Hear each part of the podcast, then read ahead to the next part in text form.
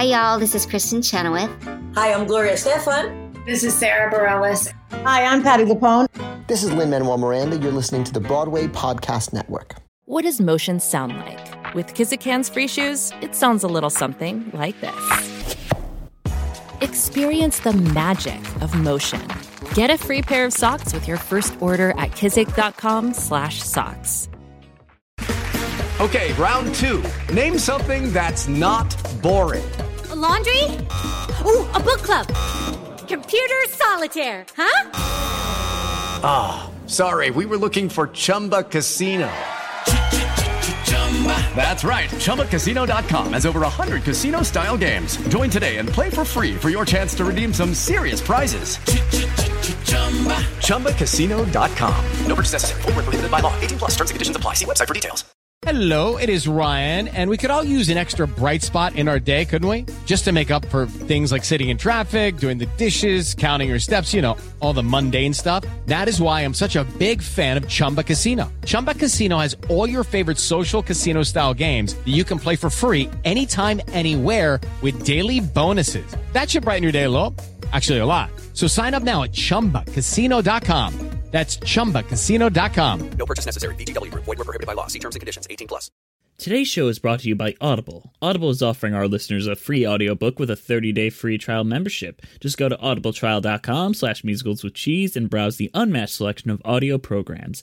Download a title free and start listening. It's that easy. Go to audibletrial.com slash musicals with cheese. Also, this show is made possible by donations from our very kind patrons. Our current patrons are John Donna, Stephanie L., and Terry Needleman. Thank you for your very kind donations, and we hope we keep giving you a great show. All right, on to the real show. Hello, and welcome to a bonus episode of Musicals with Cheese. In this podcast, I will be interviewing Ellen Winter and Chris Littler, the two creative minds behind the incredible podcast musical 36 Questions.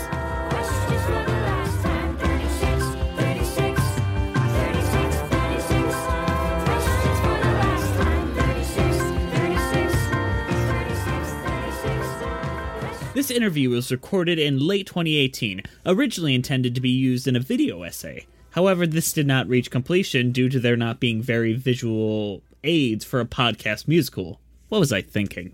Either way, let me give you some history about 36 Questions before we dive further in. 36 Questions is a podcast musical starring Jessie Shelton and Jonathan Groff. In this three part podcast musical, a couple attempts to bring their marriage back from the brink of divorce using 36 revealing questions designed to make strangers fall in love.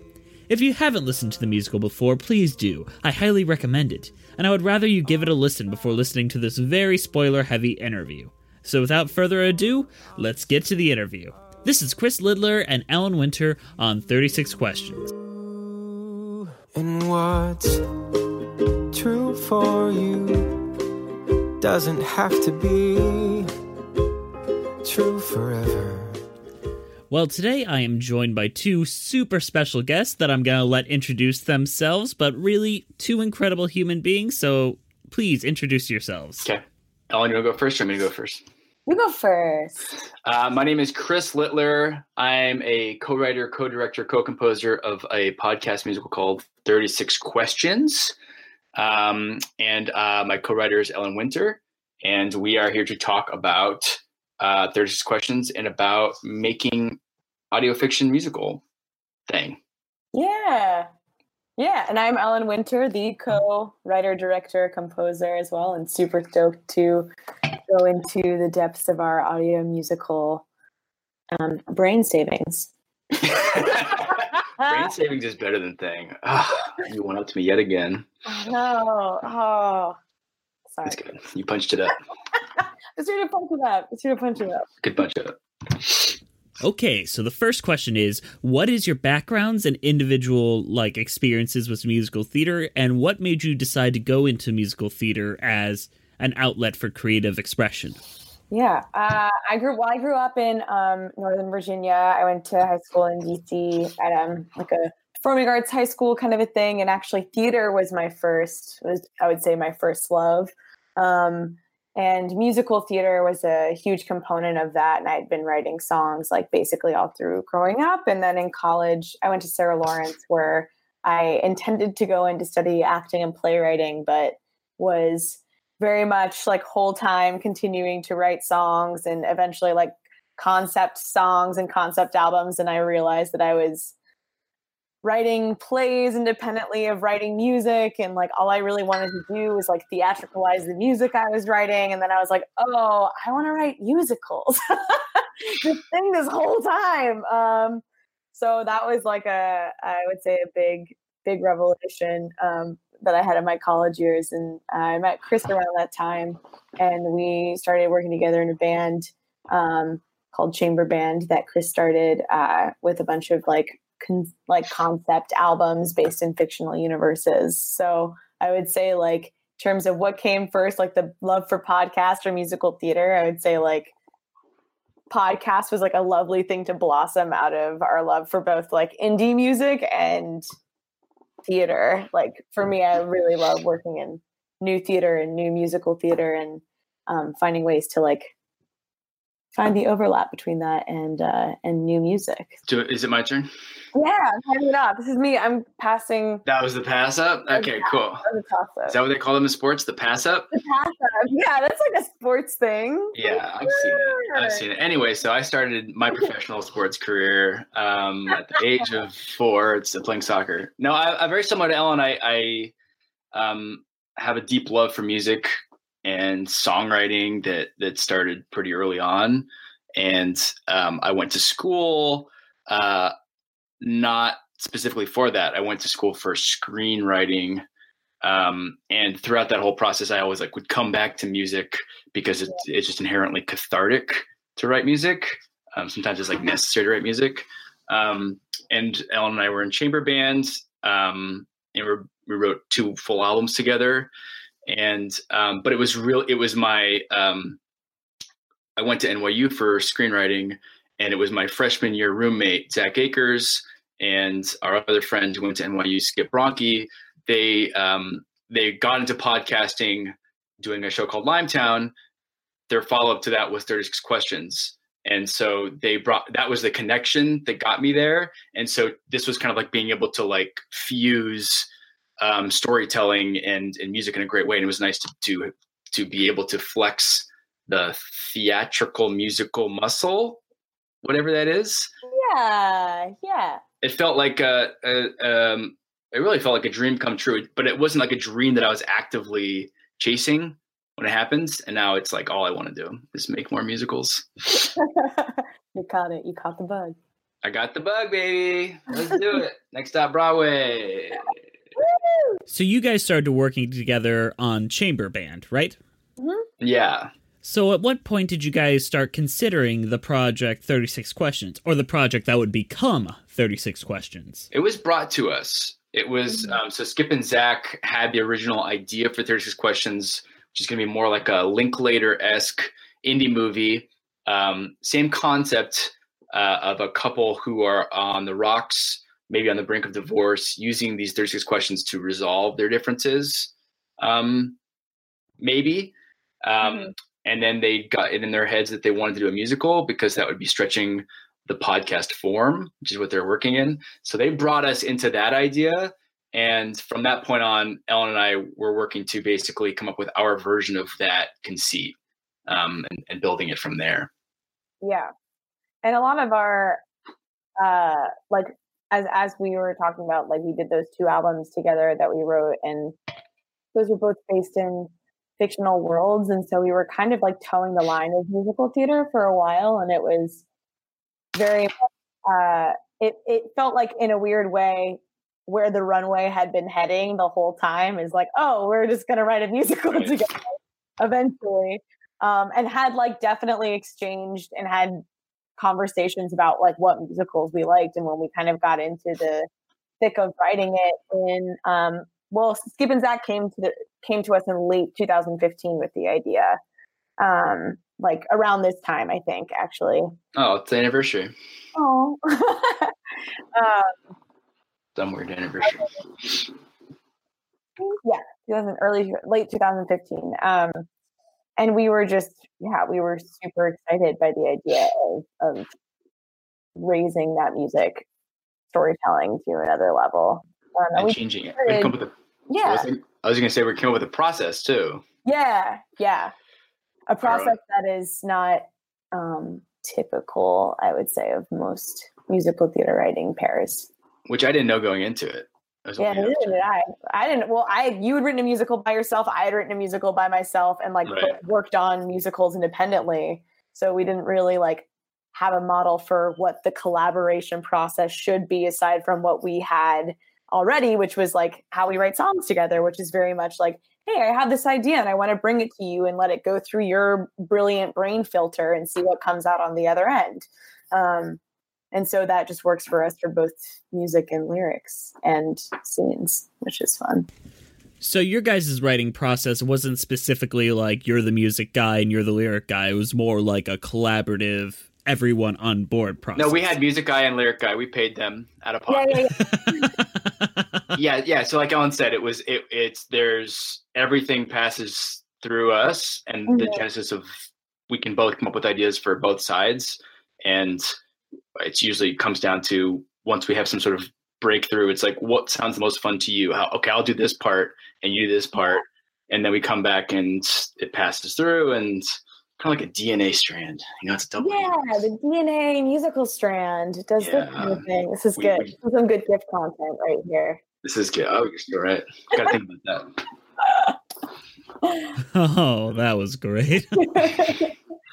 so what is your direct like musical influences to 36 questions? I know you mentioned Linklater as like a structural influence, but this doesn't have like the casual musical theater like structure. I mean, this entire show is like made out of the conditional love song. Totally. Yeah, yeah, yeah. Um, I mean, I think Sondheim and Alan Menken are like big musical guideposts for us. Um, I would also say like we each pull from different musical theater writers we like too. I'd say like that's our Venn diagram overlap in terms of musical theater. But we also, um, I would say like obviously, uh, uh, I, like I really like Cesar Alvarez and Heather Christian, who are like new musical theater writers. Um, and uh, um, yeah, what about you, Chris? I'm trying to think of like who we were trying to musically emulate, but I I'm really coming up short. Well, I would say like musical, those are like musical theater structure humans, but musically, we, I feel like mostly pulled from like music we listen to. Like we were Right. looking at Alt J, we were looking at um, Fiona Apple, we were looking at Sylvan Esso, we were looking at I remember talking about Fiona Apple a lot because it was we knew we wanted it to be baby grand piano. And Yeah. we knew we had Sam, our drummer, our Yeah. percussion dramaturg. So when it came to yeah, we knew what the components were and we just knew we wanted to keep it simple. yeah. Right? hmm It's all So coming back to me now. Yeah. yeah, I would almost say that like structurally and musically we kind of uh pulled from different places with the faith and hope that it would distill into something that made sense. Or like if we take these things that we all that we really love and feel very strongly about and kind of put all these different elements in one space Right. uh, let's like see how it plays out this like link la- later sondheim fiona apple thing right. But I mean, am I crazy to think that this? I mean, the songs are very much in your musical writing style, right? Like they, Hmm. they feel like very much of your, you know, cut from Ellen Wintercloth. I mean, right when they all like live on when all, when they Yeah, live on the same album together. like crazy? I think they live. I think they live in the same world, but I would also say like they also are a result of our collaboration too, and just the kind of. Oh, I was there. Yeah, no, no, no. You're right. I was there. it's like it's. I mean, it's it's the it's our style. I mean, I like a couple of the songs came from songs had. that used to be yeah that were like Yeah. set at one point, and then Chris was like, "This would be great with a chorus." and I was like, a "Oh, chorus. chorus. Basically, what I do is I pace and say, "Let's add a chorus." Can it just go up here? Just like make it go. Just literally, here's the hot tip: just go up an octave, and Go you have a chorus. Go up. Just go up an octave. There's science. There's science here. There's a New York Times article about it. Just read it. It's cheat. Major cheat. Go up an octave.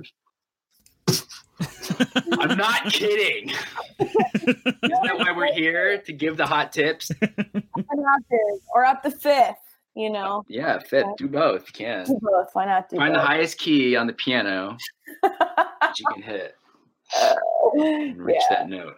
That's a And long, sustain, that's sustain long, answer sustained notes. question. Long sustained notes, like the long sustained answer to the question. Sorry, it might take you. Sorry, that was yeah, we got lost. What else? What else, what else we got? Yeah. You know, I'm just so happy to hear that this was never a point in this production process where it was an actual first date where they had to get to know each other using the Right. questions. I'm I'm glad it always started this way. Mm, mm, Right. Yeah. Um, I wonder. I think that's. Yeah, I, I don't know if it was based on reality, but certainly I know part in our process. I mean, we were we all we both did it. We both We did the both- yeah, we both did the questions with our significant others. that we're still together with. Yeah, I think mine just got home. Hi, Simon. Well, Yeah. ask him one of the questions. Ask him question 30, 18. Ask him question 18 I, Chris. This Chris. I'll ask him later. with 18. It's a bad question to start with. Oh, you're right. I know the first half really well. The second half, I don't remember as well. Second half is like all of is basically just leading up to question thirty six or or songified. Right. Well, my next question is Anyway, which yeah. song is the hardest to write? Like, which one was the one you struggled the most with? And which one was the easiest to write? The one that just came out and you were like, bam, bam, bam, bam. That's a good question. Oh, that's a really good question. Um, I have a I have a vote for hardest. yeah, I have a couple. I have a couple of votes for hardest. What's your vote? I vote that we both is the hardest was the hardest. what I was gonna say. Oh yeah. Oh. It's the Yeah, it's we the it's a funky hardest. song. We both think you look great in a knit sweater. We both enjoy an empty cafe. We both are actual human beings to waiters. We had a lot of different versions of we both which was like i think ultimately like the solution. I i mean there was a whole other song that was going to happen before that song so like i was trying to justify that song and then chris kind of was like okay hot take.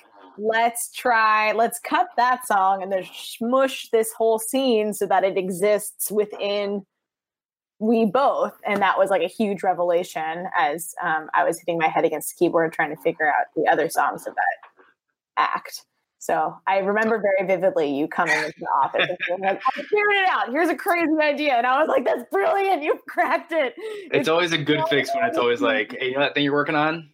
You don't do it anymore. yeah.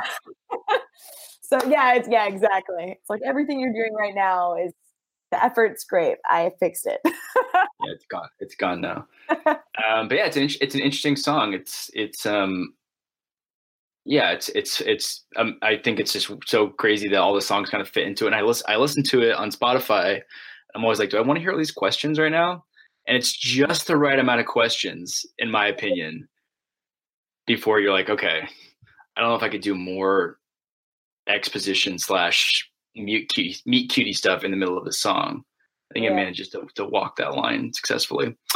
IMHO. That's just an opinion. totally totally And then what do we think is the easiest?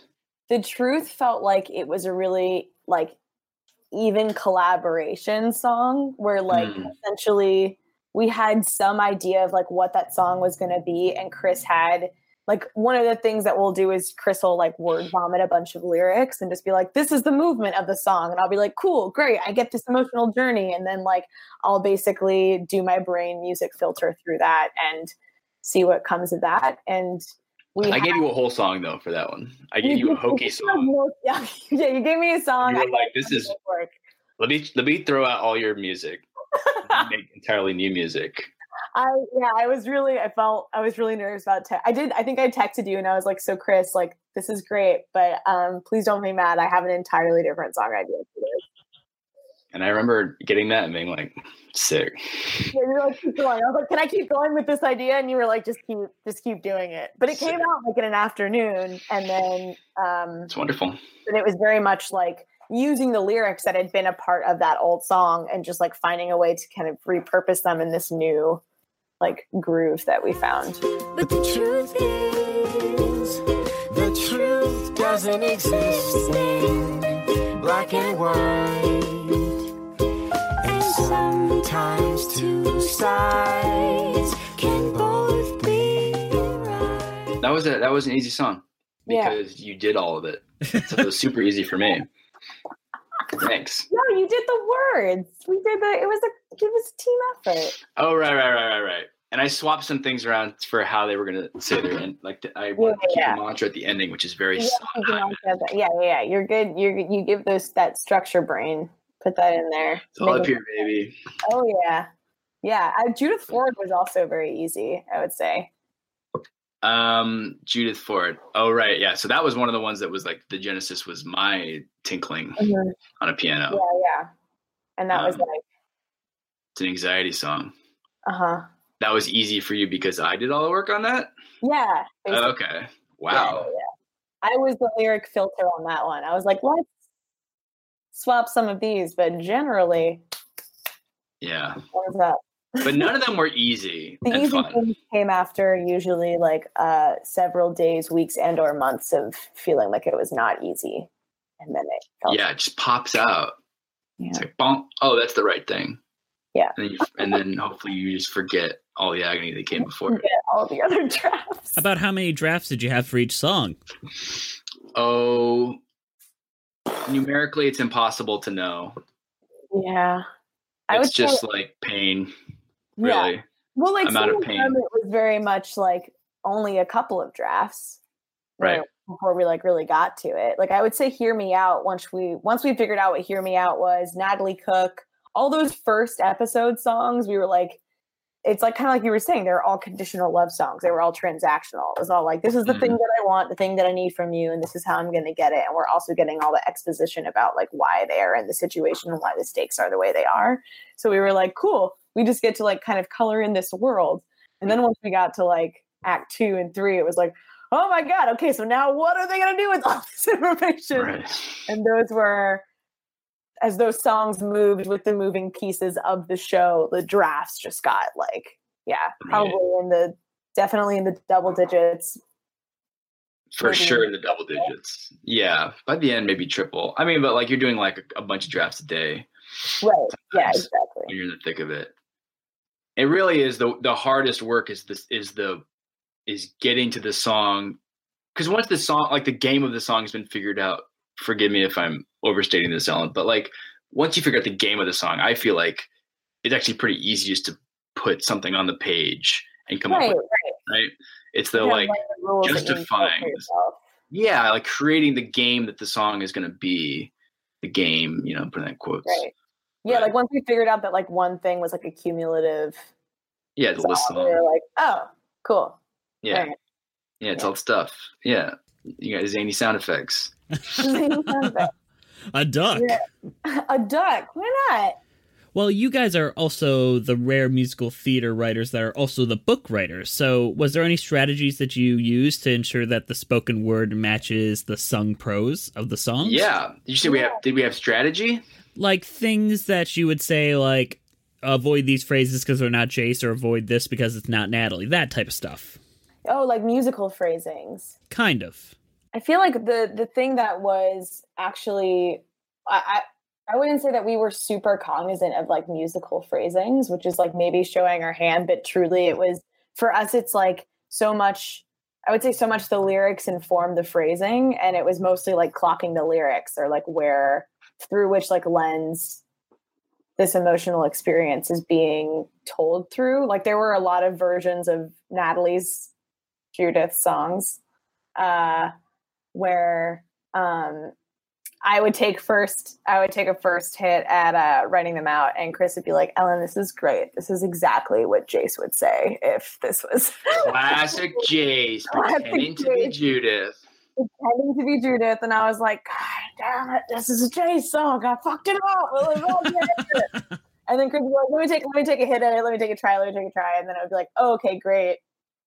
Filter it through. Because it's like very much like um, what we kind of discovered is like I identify with more more of Jason, Chris identifies more with Judith. So and and the same thing happened vice versa. So when we would write from our heart spot, sometimes like you know we would do a song that would come across as too Judithy and would need to like revise on that too. So we were kind of able to clock each other, and we had um, Chris's then fiance, now wife, who was our story consultant, also come in. She's like uh, like knows a ton about like Myers Briggs stuff, has written books about it, like really knows people's personalities, really great at tracking character work, and was a huge asset in making sure that all of our scenes and our songs like really tracked um, for the characters.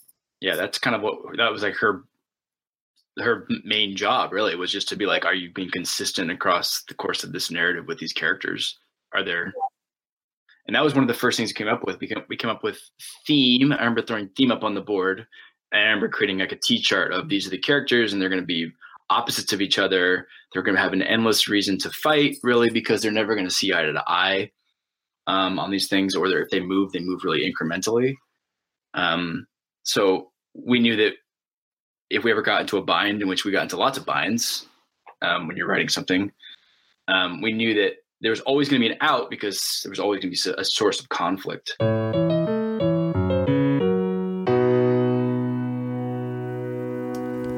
Hey guys, we're sorry to interrupt you in the middle of this really good interview with Chris and Ellen, but I got a shill at you. Today's show is brought to you by Audible. Audible is offering our listeners a free audiobook with a 30-day free trial membership. Just go to audibletrial.com slash musicals with cheese and browse the unmatched selection of audio programs.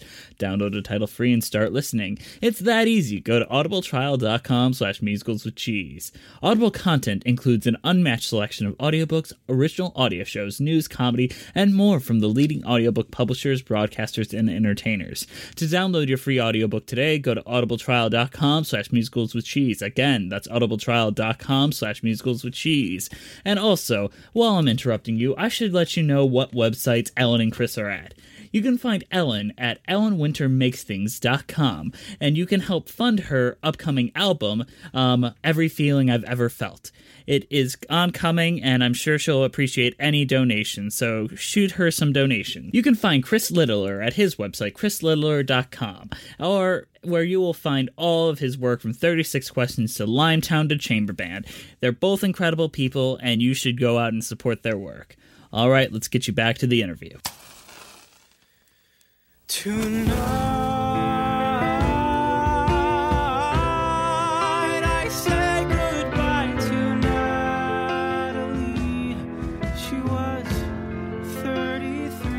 So, this show has the theme of truth and makes an argument that there can be emotional honesty without being factually honest. I'm curious of your guys' positions on truth and its factuality versus emotionality, or your personal definition of truth and honesty. Anyway, that was too hard of a question, so we got to go. Um, sorry, not happening. I, I feel like I, yeah, I'm just like thinking, letting that sink in. It's very much. It, it was kind of something that we ended up stumbling into once we unlocked that we were like, well, what what is the highest possible stakes for them doing the questions? Basically, is what is the game that we played, right? We were like, well, what if their marriage or relationship hinged on these questions? And the only reason that one would be so motivated to do them a second time is to prove that they can that they were not maybe maybe they weren't truthful the first time. Um, and what that kind of unlocked for us was just you know everybody kind of it, felt like something we could all kind of relate to in a weird way i mean on an extreme level but like you know when you first meet someone you like you want to be the best version of yourself you want to like you're we're constantly thinking about like the narratives that we tell about ourselves even through like social media like what are you posting? What are you tweeting? What are you sharing? Like there's 90% of your life that doesn't exist on the like curated narration that you provide to the world. Um, does that make that any less true? You know like um so it was it was kind of a thing like chris and i often talk about like wanting to give ourselves a problem that neither of us have an answer to like and that being the heart of the thing we make. Um and this really felt like we were like well i kind of get why she did what she did and why she continued to do it. Um, and, and and really like making it about personal truth. Like that was important to us too. I think about like really about what it is that Judith as like the individual person was really going through in terms of the narrative that she was trying to tell. Couldn't have said it better myself. Jericho, do you have any like all right. No, that was perfect. That was exactly why. I mean, yeah, it's the unsolvable problem. And on, Yeah. a, on any given day, I still don't know what side I'm on. Oh yeah. Shit follows you, man. My personal definition of truth. Does it lean more to the Um, factual side of honesty or the emotional side of honesty? Um, that's interesting. I think it's. I, I really think I'm. I'm very middle ground about it. I. don't- I don't think that. I don't think that someone.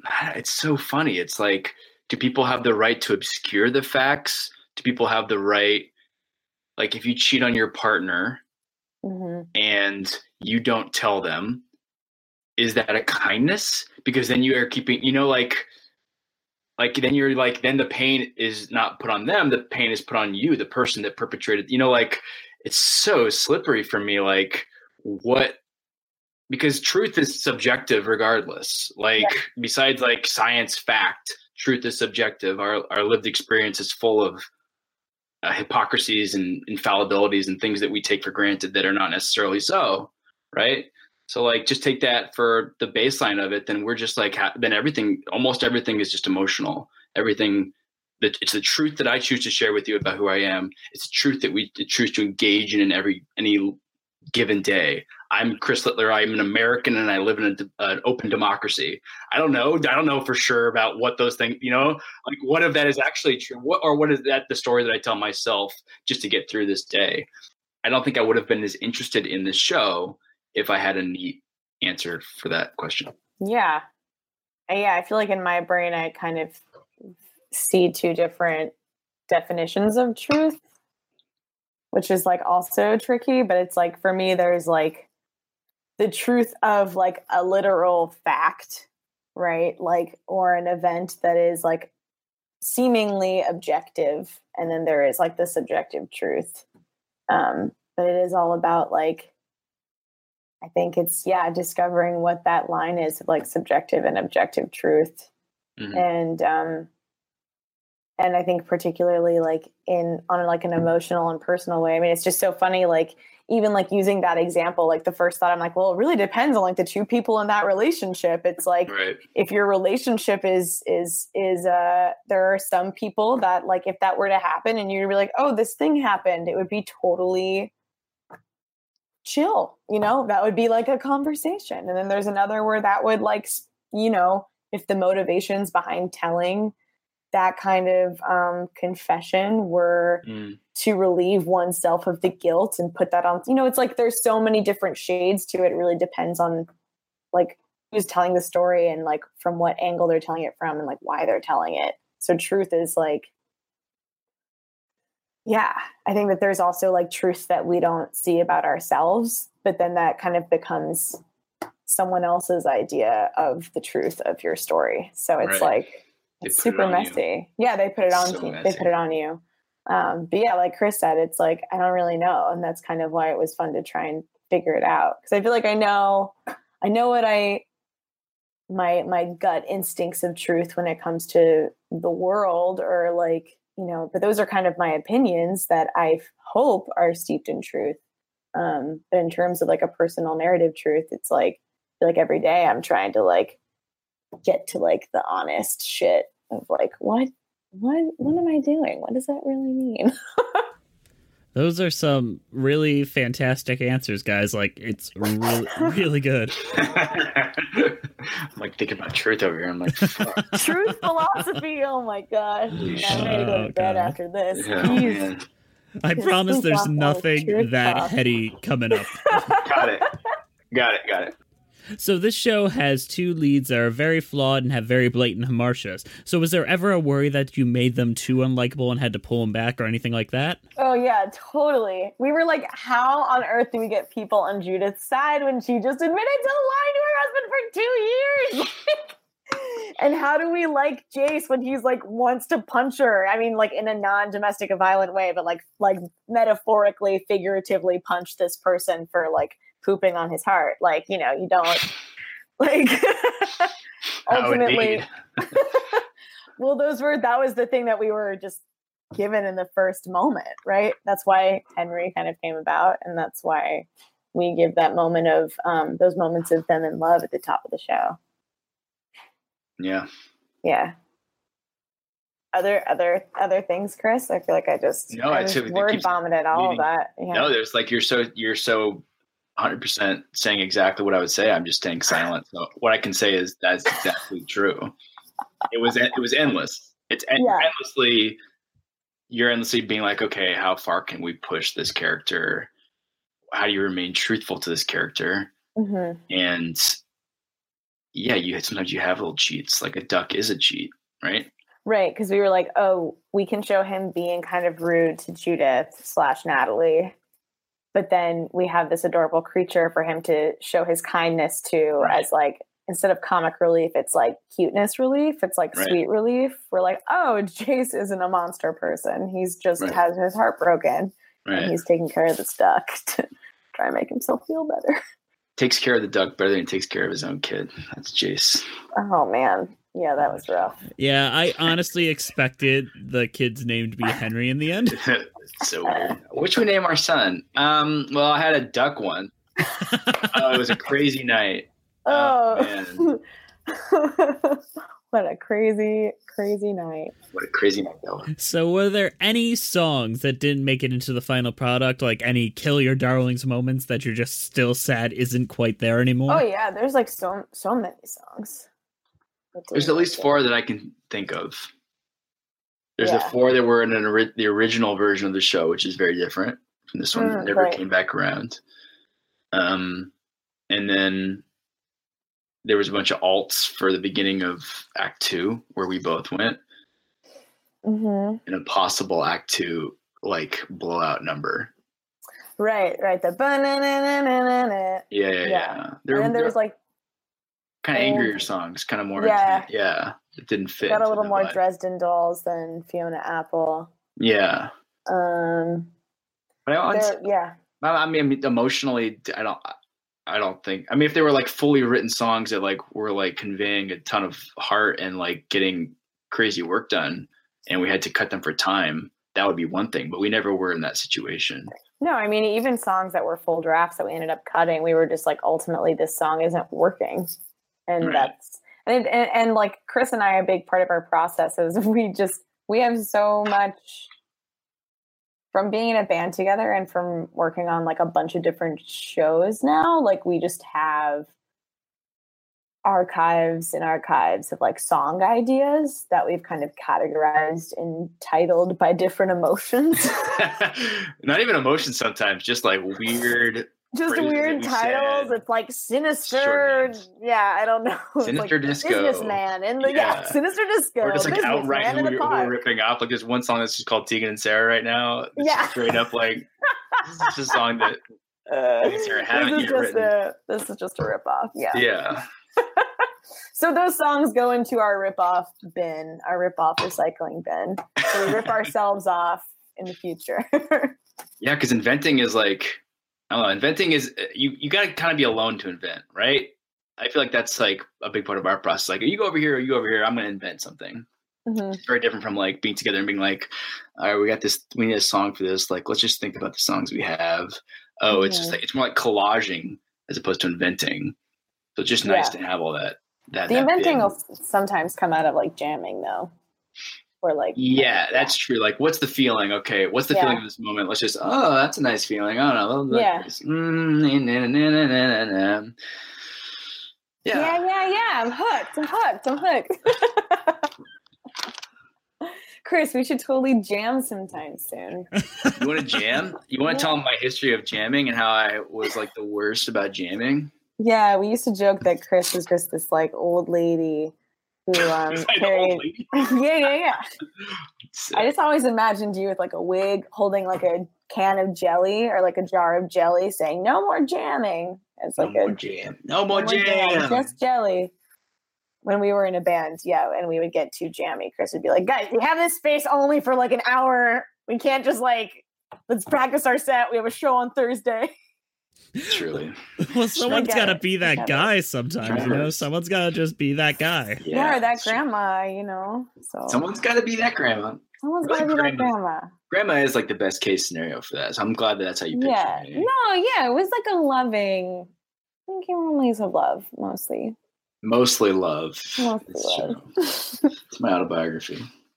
It came mostly with some of it came That's good. darker feelings. So the end of your show is so mature, so intelligent, so well thought out, and I love it. But were there any other alternative endings that you considered um, while writing the show? Interesting. Hmm. Um, we definitely had a lot of different variations on that ending. Yeah. Um, I think one of the mantras that we had really from spoiler alert. I mean, you're gonna cut this together, but s- we'll just say spoiler alert right now for ourselves in case the three of us haven't Just seen. for the three of us, yeah yeah. Um, but like going back to that original like T section and like the original thing Ellen was talking about, like the original like thing that kicks off the show of like I've been lying to my husband for two years. I, I feel like we were always like, there's just no way. Like there's no way for them to be back. There's no way. There's no. Re- it like you you want so desperately to come back from that but for me it never felt realistic to me. It never seemed plausible to me if you really played it out. So i feel like we were always trying to be hopeful and always trying to keep them um, we're trying to smash these people together and, and, and get them to be the best versions of themselves um, together. It just never seemed feasible. Right ellen or was that not in your brain? That's just me. No, no, no. I think we talked about that. I mean, it was like even the hopeful version of this where like they try. Like I I I think we were like you know, some people like some people some people listen to that ending and they think it's very ambiguous as to like what happens after that song. And for a while too, I was like, you know what? I kind of feel like maybe we wanted to leave it open ended and ambiguous and like I actually, you know, I could there's honestly my opinions about it kind of fluctuate where like there's time where I'm like they totally gave it another try you know i think it didn't work out but Mm. maybe they gave it a try um but ultimately i think it's like what what we were talking about of like there's no there's no you- way to like recover from it when you imagine them trying, are you just Mhm. imagining them like they go drop off Cooper and oh, he leaves like Cooper in the car and they go to a motel and just do it? Leave cooper in a car no Yeah, leave Cooper in the car, windows down. This is Jace we're talking about. Leave the windows down, and they just go bone in a motel. Is that what you're saying? no but that's, i that's mean an it's not far off it's like First it's draft? adjacent to whatever yeah it's first draft First draft, first draft idea. I'm like, you know, he gets a babysitter. They maybe like, you know, maybe they Uber home. I don't know. Who Right. knows? I didn't really think it through because we ended it where we did. So Oh, right. Only thinking through now. yeah, but I think ultimately though it was like what we didn't want in the story was like a neatly tied ending because we were like this they've been through enough. I think they're kind of the at the end of the day we wanted it to feel like a realistic journey for both of them. So which which we feel like we don't always see in musical theater as much as we love musical theater. Um, sometimes pretty good at sad endings. Um, Right. La La Land had a dance poem.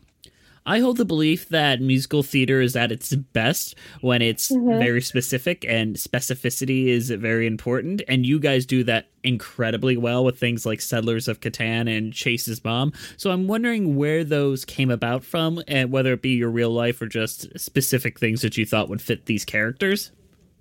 As well, what made you guys decide to make this a period piece? When did it become a period piece? I guess uh, when we knew that there was a time jump, right?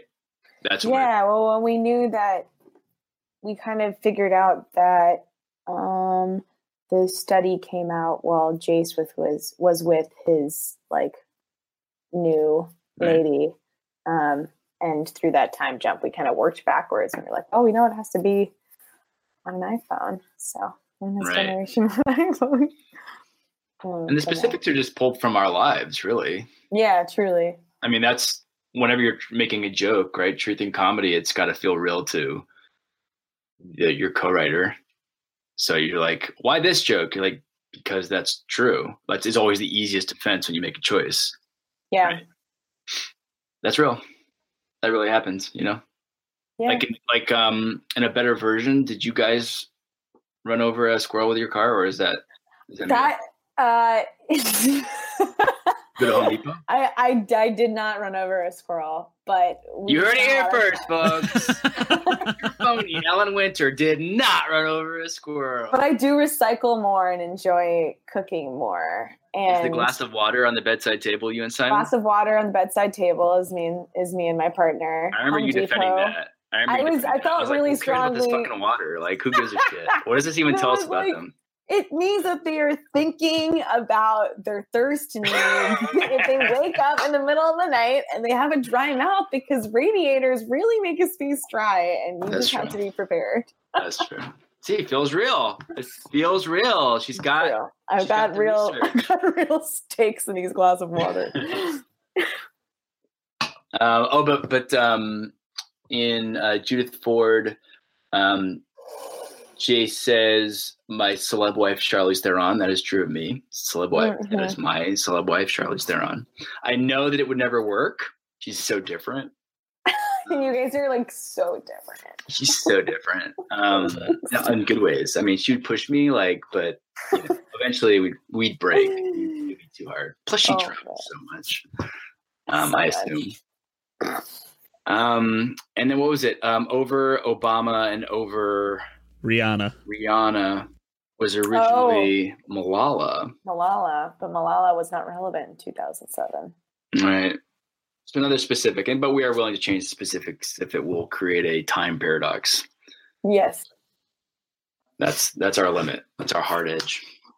So, what has the incredible success of this incredible musical brought you now that it's all been done? Um, I can die happy. I don't know about you, Ellen. Yeah. It's been pretty great. Whoa, whoa, whoa! I said I could die happy. You just said it's pretty great. What's going on? What do you what do you got cooking up that's going to be so much better than this? Huh? Come on, we've peaked, baby. I'm fine with peaking too. No, we didn't peak. We're, we got so much, but no, I I do feel like this was the culminate. Like we were saying at the beginning, this is the culmination of like so many like weird skills that I have and that Ellen had, and like being able to make something like this is, and to have people react to it, and the people that react to it are people that you would want to hang out with. I just, yeah, that's been really cool. yeah, just creating something that's like we call it our Horcrux. It's like a bit of our soul that Yeah, if someone likes it, odds are they're going to like us. So we just have new friends all over the planet that we haven't met yet. And that is just now we have that for the rest of our lives. Which Yeah, and truly, as a couple of extroverts, having new friends all over the planet that you haven't met yet is like Right. peak extrovert Right. uh, elation. Um, Yeah. And yeah, I mean, it's been crazy. We have we've had like a lot of. Um, it's it's a weird thing with a podcast because it is as performers and and you know even as musicians, it's like I feel like I'm coming from a world of theater too, where it's like you're used to doing a show and then like seeing the people after the show, and then you talk to the people after the show. And with this, it's been so crazy, like releasing it in a digital platform because there isn't that kind of like instant. We don't get to like meet people at the stage door or like see what the audience says. So it's it's been kind of this wonderful um, unfolding of of people like you who like reach out to us and and those friends we haven't met yet, kind of a thing, um, which has been really cool. And it's and it's kind of a thing that comes out of nowhere sometimes because there isn't, you know, like I said, there's no stage door where we're like meeting people who s- saw the show. We're just kind of like get a text from a friend or like someone we knew from a long time ago or someone we don't know who who's listened to the show, and that's like that's really cool. Is like the accessibility. Like you don't have to just be in New York to see it um, or to hear it. Um, yeah, and it's it was so fun to do, and it was truly like yeah, a culmination of so many things, and has put us on track for a lot of other opportunities that never would have happened if we didn't have this like incredible calling card that we could refer people to that, as Chris said, is very much like us in a musical. like there's a lot of a lot of ourselves in the show. So, what are the biggest lessons you've learned from this musical? Like the things that you're taking away from this altogether giant experience? Um, I, I, the value of partnership, honestly, the value of, of Ellen Winter, the value of Kelly Teeger, my now wife, Skip and Zach and Ruth and all these wonderful people that came together to make this show. The, the collaboration. I mean, it is like something is hopefully a, as good as the people that make it right at least it's a fun experience and like the hard times are hard but also great because you value the people that you're with you're making it Yeah. Um, yeah. and ellen you can do it all you got it all You got it all. i aspire I, all. I aspire to be as talented as you are Oh my god. Wait, likewise. Ugh, Jeez. Yeah, partnership's a big one. Partnership and um, I learned a lot. I learned how valuable seeing the outside world is while you're writing. yeah we wrote hear me out outside hear me outside Yeah. Hear me outside. Oh, yeah, we sat on the stoop on a sunny day. It was like, it was like, hmm, thank you, son. Thank you for this nourishment. A tan Yeah. a song. Yeah, partner partnership and like because but that also is like a result of partnership because you're like Ellen, you're sad. Why are you sad? And I'm like, I don't know. And you're like, let's go outside. And I'm like, oh, okay then. So, what advice would you give to up and coming musical theater artists like myself and many others out there I know are listening? I mean, mine's tied to to the thing that I I learned. I feel like you have to have someone that you're talking to about it. You have to have someone that Yeah. is invested in your idea, um, or is waiting to become invested. I guess. Someone is who can hold you accountable. Yeah, someone that you have like a regular check-in about your idea, and someone who's gonna um, challenge you and be honest about whether they like the things that you're saying. Not just that they like that you have things to say, but that they actually like the things and can. I mean, this is all comes down to collaboration. Like these, it just is so hard to just grow this tiny little seedling into a sprout. Um, the conditions of the world are so crazy. It's like you're on the surface of Mars. It's not it's not safe. You got to have two people to cover it. Just Yeah. keep it alive long enough so that it can be durable enough. Um so yeah, you just got to find that that person and that person can be a co-writer, it can be a composer, it can be a producer, it can be a friend. Um Mhm. but it just you know, takes two. Yeah, teamwork. Teamwork is good. Teamwork And- makes the dream work.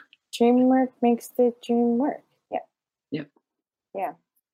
I'm just gonna put mine. I'm just gonna put another. I'm just gonna double check what Chris just said. Check, please. All right, here's the last question. Please just tell us about all of your upcoming projects and plug whatever you want people to go and see of your work. Just out there. We're working Right. on an- we're working on another podcast, which is a kind of an adventure podcast, Mm-hmm. And um, we're really excited about that. And we're working That on is another not a musical. musical. Yeah, and we are Not- also working. And not what? Well, I was gonna say the adventure one is not a musical. Yeah, it would have music in it. It'll have music as an element. Yeah. Yeah. No forefront. But then we Um, are working on another musical project. Yeah, maybe a couple. Who knows? Any given day, it's like who knows. uh, we're definitely in the um, fostering our tiny sproutlings stage right now, trying to get them to survive in this climate. Um, but uh, keep an eye out 2020, you know, for a new. No, no, wait, you have your album. Really, the oh thing yeah, is like I have. Well, I have. Yeah, I'm doing. I'm doing. I'm making an album that Chris was a producer on of a bunch of new original music. So that's coming out in the spring, um, and we've been plugging away at that since April this year. So it's it's coming together, and that'll be out in yeah in March or April next year. I love it. I love this. I love the fact that I can just chat with artists. I mean, in no other universe would you like be able to pull up Stephen Sondheim and just chat with them about like how much you like their show. And it it is an honor to talk to people who made a musical. out of it. Oh man, like it's surreal. It, It really is because I, I- right now I'm just trying not to like fangirl and keep my professionalism up. But You're I- doing great. Did great job. thank you, thank you. This is so great. We we love talking about this show. yeah, and about musicals and yeah, teamwork, teamwork musicals and 36 questions. I mean, Hello. truly, truly the best subjects. Well, that's all I had to say. Unless there's anything that you want to cover that I didn't. There was some sports stuff that we left behind. That oh yeah, yeah, yeah. so the sporty, I sports want to stuff, talk you about yeah, yeah. So when you're sport. doing a pass up, when you're right? passing up when you pass the up quaffle, wait, the quaffle, the wait, is it called a Wait. quaffle? Uh, Are you being serious right now? snitch. Snitch. That's what it is. yeah, you yeah, pass it's up the the snitch, You right? pass up the snitch, That's right. Total. That's how you get a field goal. and that's how you get sports. Sports, baby. Sports, baby. That's the next show we're working on. It's called Sports. Oh my Sports God, Baby, if and it's about a baby who invents a sport and becomes a multi-million dollar tycoon. It's untapped potential. You can finally get the sports fans into musical theater. That's so true. Yeah, there's so many of them out there. Oh man. No, just thank you so much for talking to us, Jesse, and for reaching out. I mean, you guys are so insanely talented, and I'm so grateful that you gave me your time to like talk about this piece and elaborate more about your creative p- potential. I'm so excited for what you do course, next. course. Yeah, truly a pleasure. And let us know if you have any more questions about music making stuff and keep us in the loop of all your things. Oh, I will. Well, thank you guys for making 36 questions and giving me your time to talk about it. I hope you guys have a great night and you're awesome. Oh, you All right, thanks, Jesse. have a great night. Have a great night. And how you say goodbye, but you never said goodbye. You never said goodbye, and I held on to our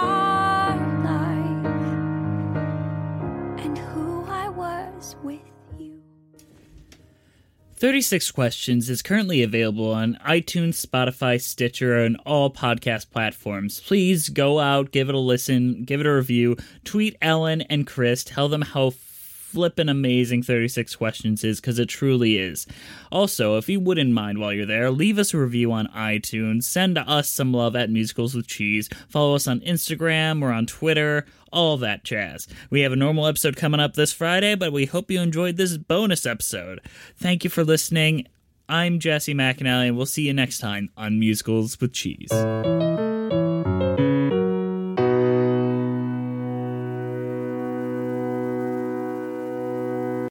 Hey, it's Leslie Odom Jr. here on the Broadway Podcast Network to tell you about the Rise Theater Directory, a program of Maestro Music. Rise is a national online resource designed to connect and empower backstage and administrative and creative theater professionals from underrepresented backgrounds.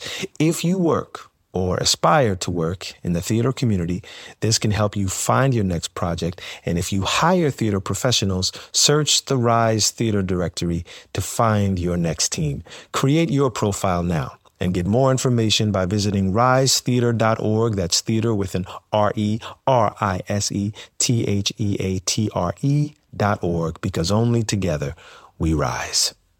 It is Ryan here, and I have a question for you. What do you do when you win?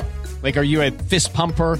A woohooer, a hand clapper, a high fiver. I kind of like the high five, but if you want to hone in on those winning moves, check out Chumba Casino. At ChumbaCasino.com, choose from hundreds of social casino style games for your chance to redeem serious cash prizes. There are new game releases weekly, plus free daily bonuses. So don't wait. Start having the most fun ever at ChumbaCasino.com. No purchase necessary. Group. Void were prohibited by law. See terms and conditions. 18 plus.